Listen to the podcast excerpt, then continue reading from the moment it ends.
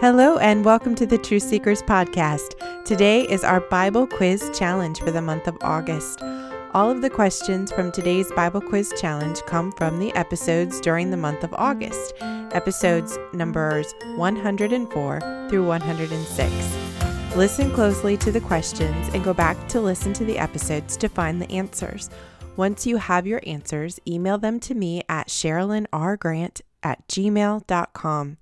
You have until this Thursday, September 3rd at midnight to send in your answers to hear your name called in our next Praying the Bible episode.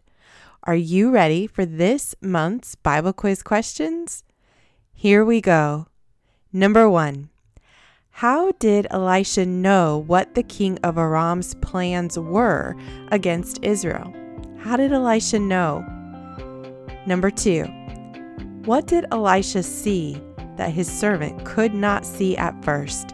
In episode 104, Elisha saw something that his servant could not see until Elisha asked the Lord for his servant's eyes to be opened. What did he see in the sky? Number three, this question comes from episode 105. What was wrong with the stew that Elisha and the other prophets were about to eat?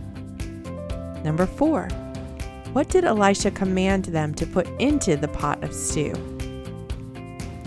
Number five, how many loaves of bread did Elisha have to feed 100 men? Elisha was given loaves of bread. How many loaves of bread was he given to feed 100 men?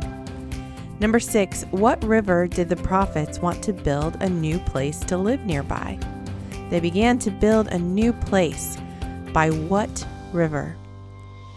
Number seven, what happened to the axe of one of the prophets while he was cutting a tree down? What happened to his axe? Number eight, what happened to the axe after Elisha threw a stick into the water? Number nine, this question comes from episode 106.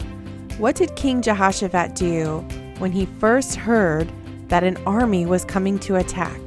What was the first thing King Jehoshaphat did? And number 10, who did King Jehoshaphat place at the front of the army and what were they to do?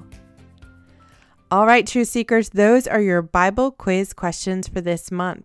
Be sure to send in your answers by this Thursday, September 3rd, to hear your name called in the next episode.